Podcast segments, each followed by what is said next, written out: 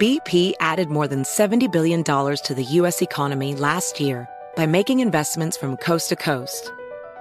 Investments like building charging hubs for fleets of electric buses in California and starting up new infrastructure in the Gulf of Mexico. It's and, not or. See what doing both means for energy nationwide at bp.com slash investing in America. AirPods Pro with adaptive audio automatically keeps out the sounds you don't want to hear so you can listen to your music and lowers your music to let in the sounds you do need to hear. Hi there. Hi, what can I get you? I'll have a strawberry mango coconut probiotic smoothie with wheatgrass. Anything else? Extra wheatgrass. Here you go. AirPods Pro with adaptive audio. Available on AirPods Pro second generation when enabled.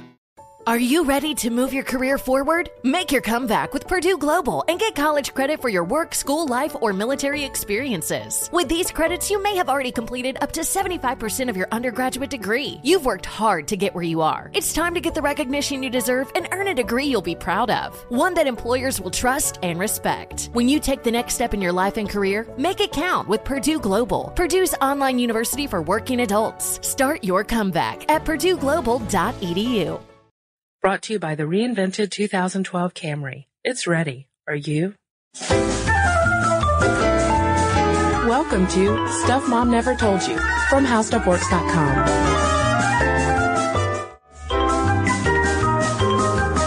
Hey, and welcome to the podcast. This is Molly. And I'm Kristen. Kristen, today I want to start with a story that has been on my radar for a few months. In March 2009, Miss Virginia 2008, Tara Wheeler, uh, was attempting to raise money to shave her head. And she wanted to shave her head because as Miss Virginia, she visited all these kids who had cancer and they went to school and they were mocked because they didn't have any hair. So she wanted to be able to go to the hospital and say to them, Hey, I'm a beauty queen and I'm bald too. So she went to the Miss America people and they said, mm, you know, if you're going to shave your head, I mean, we want you to raise a lot of money. And so basically put a price on her hair and it was $500,000. Wow. So she needed to raise $500,000 before the Miss America pageant, which had her under all sorts of contracts, would let her shave her head. So what happened, Molly? Let me tell you, Kristen, she did not meet her fundraising goal. You know, there are some, you know, if you read the blog comments on this, people are kind of grousing that Miss America set it so high that she would never reach it because they didn't want a bald beauty queen. Um, and you know, we, in our last podcast, we talked about how women have this emotional attachment to their hair. There's no choice women can make, be it length, color, you know, style that doesn't say something about herself to the outside world.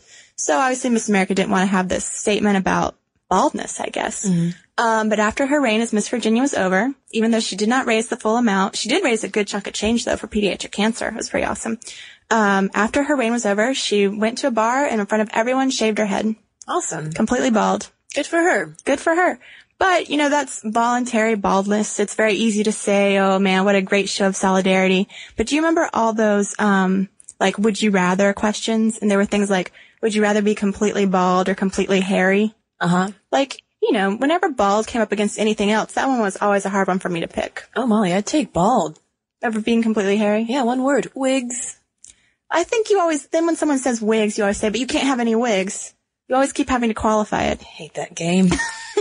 But there are some women, my point, even though we've, we've gone into a little would you rather, my point is that there are a lot of women who don't get to make that choice for themselves. right. Um, actually, according to the American Academy of Dermatology, around 30 million women in the U.S. deal with serious hair loss every year, which was far higher than I would have guessed if you'd said, tell me how many women in the U.S. have a problem with baldness. And because of all the things we talked about in our last podcast, it's almost sort of this silent thing you go through in private because it's too hard to admit to someone that you are losing your hair. If it is this ultimate symbol of femininity and womanhood, then you don't want to admit you don't have hair.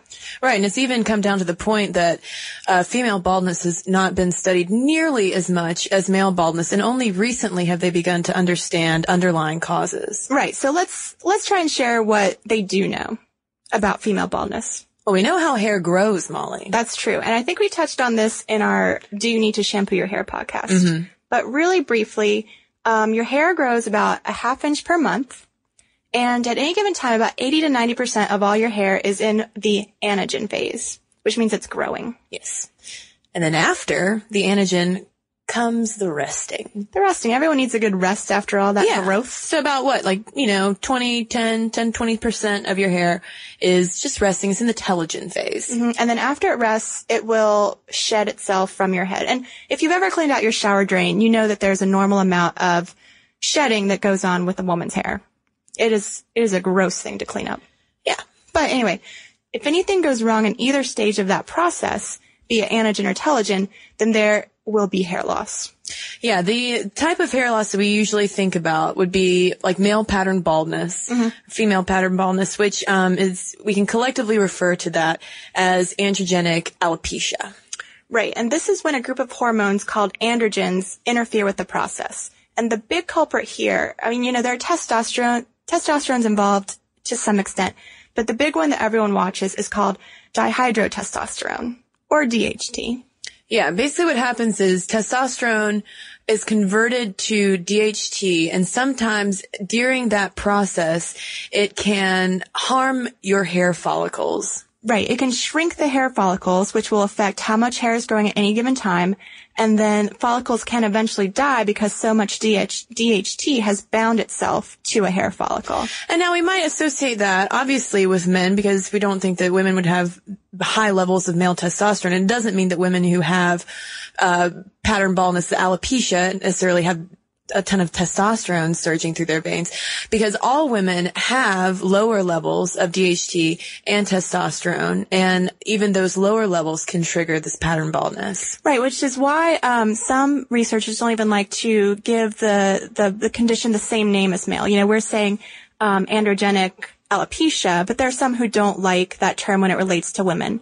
This is more thought of as sort of the hereditary form of baldness. If you go bald for this reason, it might be because your mother also had problems with this hormone attaching itself to follicles. So to some extent it's hereditary, but there are also a lot of underlying causes. So before we go into all the underlying causes, let's talk about some other forms of baldness. Yeah, the next f- form of baldness I think we should talk about would be telogen effluvium. And this is basically uh, the type of baldness that happens because of shifts, major shifts in hormones. And it can also be caused by environmental factors such as being in a car crash or being under intense stress. Right. So what happens is there can either be, yes, a big stressful event that all of a sudden just shocks your hair into going into a resting phase. And when you have more hair in a resting phase, then obviously you've got more hair on deck to be shed. Um, or it can happen over time, a buildup of hormones. Like let's say you go on birth control. There are a lot of women who lose their hair because that buildup of hormones affects the hair. And this is also the type of thing that can happen right after childbirth because the same hormones that are stimulating fetal growth also stimulate hair growth. And so, and I know this has happened to uh, friends of mine who've gotten pregnant. Their hair just grows like crazy when Yeah. they first get pregnant. And then once they have the child, the hormone levels drop and then their hair is kind of shocked into this telogen phase. And so they experience hair loss. Right. And it's, it's, you know, you can read a lot of, um, pregnancy literature about how shocking that is to be a new mother and then all of a sudden to have no hair. Mm-hmm. Um, and that was what was most surprising to me in researching this podcast is we think about, um, female hair loss happening to older women. You know, obviously the, one of the biggest hormonal shifts your body will go through is menopause. So we associate that change happening at menopause and older women having bald spots. But I really didn't know much about the birth control aspect or the childbirth aspect or just how at any stage of your life as a young woman, you can lose your hair. Yeah, and then you have um, a third type of, uh, of balding that's called anagen effluvium, and this is what's associated with chemotherapy. Right. The point of chemotherapy is to attack all the rapidly dividing cells in your body because that's how cancer cells are acting in your body. They're rapidly dividing and spreading the cancer. But the other cells that are rapidly dividing in your body are your hair cells. So basically it freezes out that growing process in your hair, sends it into telogen, and that's why you lose so much hair as soon as you start chemotherapy. And then um, this is a more uh, a rarer type of uh, of hair loss, but it's something called traction alopecia, and this has to do with actual hair care. Like if you wear your hair in very very tight braids, um, it can actually cause your hair to eventually fall out. Now this doesn't mean like we you know that just because I wear my hair in a ponytail every day that I'm going to end up bald. Right. It has to be a style that you maintain over several years. And that was something I took away from these articles, Kristen, is that there's really nothing women can do in terms of caring for their hair. You can't use like a bad shampoo or brush it too many times and make it fall out eventually. What they're trying to get across with this stuff about um, some of these ways that females go bald is that it's likely that they have an underlying condition that they need to get checked out as opposed to the men who are probably just having some sort of hereditary action. And Molly, one of the main underlying conditions that can trigger female baldness is polycystic ovarian disorder. And then on top of that, according to WebMD, things like thyroid disorders, anemia, chronic illness, um, severe dieting, and even certain medications can also contribute to it. So there could be a whole host of reasons why a woman, a woman might be losing her hair. Right. With the polycystic ovary syndrome and other um, autoimmune diseases, sometimes the hair loss is the first symptom that you have. So it's really important to go get to the root of the problem, as they say, to throw a little hairpin in there. Um, to not just assume that you're going bald because of your age or because you're unlucky, that there might actually be something going on with your body. But women might not want to go get this checked out because, as we've said, it's so shameful not to have hair in this society. Mm-hmm. Um, but for some women who are losing their hair, it can be literally a painful process, not just emotionally painful, but it can actually hurt. Yeah, I was reading about this condition called trichodynia, and a third of the women who experience hair loss claim to their doctors that their hair is physically painful to them.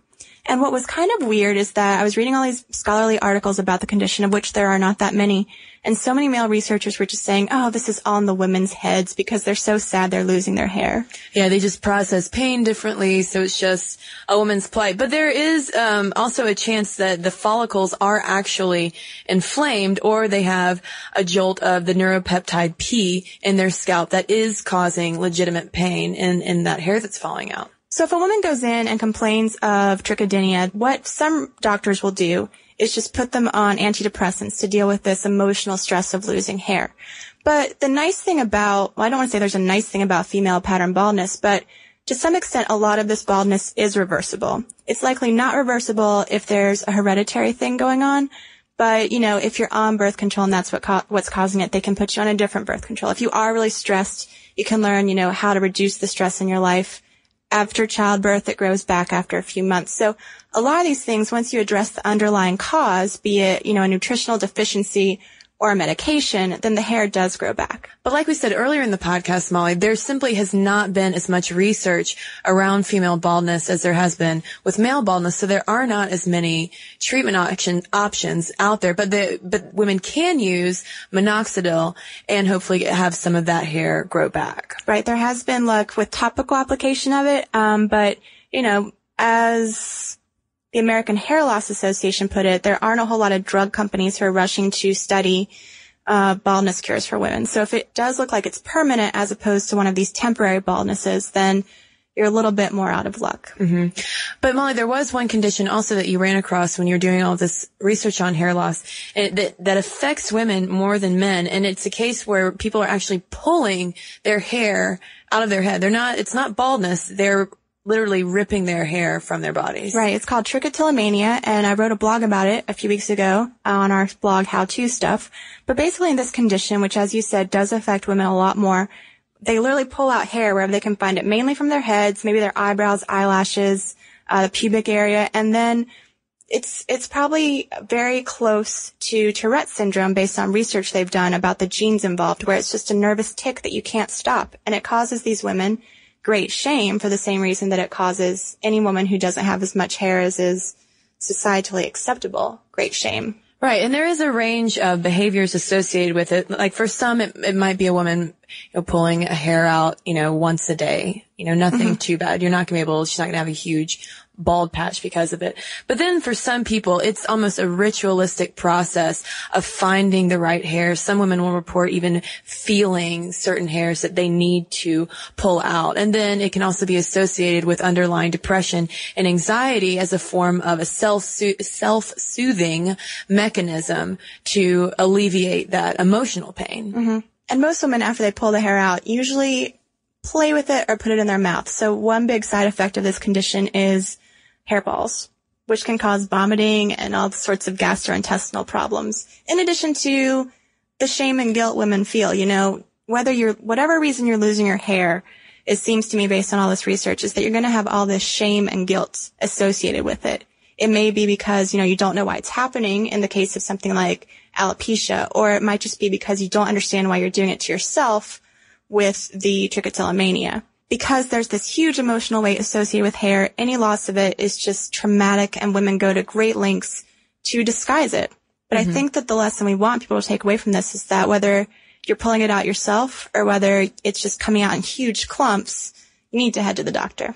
Yeah, you need to head to the doctor because even with uh, trichotillomania, uh, you can get help for it. It is classified as an impulse control disorder, and so a lot of times um, doctors will prescribe um, either antidepressants or um, certain drugs that have been used to treat OCD. And uh, then there's another antioxidant they've recently discovered um, that's in a lot of health food supplements that can curb that impulse to pull your hair out. And then they'll do that along with some cognitive behavioral therapy to address whatever underlying anxiety or depression might be urging, you know, pushing you to act out and pull, pull your hairs out. So moral of the podcast, don't be ashamed, go to the doctor. Don't be ashamed, go to the doctor. Yeah. I, for me, it was enlightening just to know that 30 million women out there have a problem with baldness. And I think that it's something, you know, the more women are aware of it and the more we're going to our doctors, the more researchers are going to start paying more attention to these problems and having more resources out there for us. Okay. Sounds good. And as always, we want to hear your comments and questions about anything we talk about. You can email us at momstuff at howstuffworks.com. And let's finish up with some listener mail. All right. Someone who did email us at momstuff at howstuffworks.com and this is about the podcast Are Women Funny? And it's from our listener Ked, who's a girl comic, as she puts it, in New Orleans, Louisiana. She does stand-up comedy and she is one of a handful of the female comics in the city. And what I liked about her email is she sent in her, her anthropologist style observations about the comedy scene. Ready? Yes. Number one, comedy is male dominated, even local comedy. I am usually the only girl on the show, and if I'm not the only girl, I will almost certainly be the only lesbian. Number two, boys can talk about pooping. Girls can't, no matter how attractive or thin the girl is. Number three, if there is a large comic community, the guys can get catty just as catty as the performers at drag shows. She also does a lot of work with um, drag shows. I forgot to mention that in the intro. Number four, interesting fact. The stand-up comics seem to look down on the improv comics. I'm not sure if this is a local thing or not, but um, I think I got another email from someone else who also who also had the same observation. Mm-hmm. Stand up is better. Number five. When I do comedy, I acknowledge the audience directly. I know it comes from hosting the drag shows because apart from the host, I am the only comic who looks audience members in the eye and asks them non-rhetorical questions. The other comics act like they're on stage in front of a huge audience. So there you go. She makes more of a connection with the audience. Awesome. Well, if you're in New Orleans, you should you should check out our awesome mom stuff listeners' hilarious comedy and learn why, yes, women are funny. And if you want to read some of our funny and probably pretty unfunny things that we're writing during the week, you can head over to our blog. It's called How To Stuff. Like Molly said, she wrote about trichotillomania couple of weeks ago if you want to learn more about that. And as always, um, if you want to learn more about hair disorders, scalp care, hair doodads, and all those things, you can go over to our website. It's called howstuffworks.com. For more on this and thousands of other topics, visit howstuffworks.com. Want more How Stuff Works? Check out our blogs on the howstuffworks.com homepage. Brought to you by the reinvented 2012 Camry. It's ready. Are you? Does money stress you out? Let Facet flip your financial chaos into clarity. Finding Facet immediately put us at ease. Facet's innovative approach to financial planning ensures your money works as hard as you do, enabling members to experience the joys of having your finances in order. And that makes us Facet for life now, I guess. Visit Facet.com, F A C E T.com to learn more. This ad is sponsored by Facet. Facet Wealth is an SEC registered investment advisor. This is not an offer to buy or sell securities, nor is it investment, legal, or tax advice. These testimonials are from current Facet members who are not compensated. All opinions are their own and not a guarantee of a similar outcome. Welcome to 500 Greatest Songs, a podcast based on Rolling Stone's hugely popular, influential, and sometimes controversial list. I'm Brittany Spanos. And I'm Rob Sheffield. We're here to shed light on the greatest songs ever made and discover what makes them so great. From classics like Fleetwood Mac's Dreams to the Ronettes' Be My Baby, and modern day classics like The Killer's Mr. Brightside. Listen to Rolling Stone's 500 Greatest Songs on the iHeartRadio app, Apple Podcasts, or wherever you get your podcasts. Hey Sarah, I love that spring break vlog you posted on Zigazoo. OMG, you watched it? Yeah, it was so cool. I think you're so talented. Social media is only positive with Zigazoo, the world's largest and safest social media network for kids. In Zigazoo, all community members are verified kids just like yours, and all content is fully human moderated. Try out Zigazoo this spring break. Download the Zigazoo app today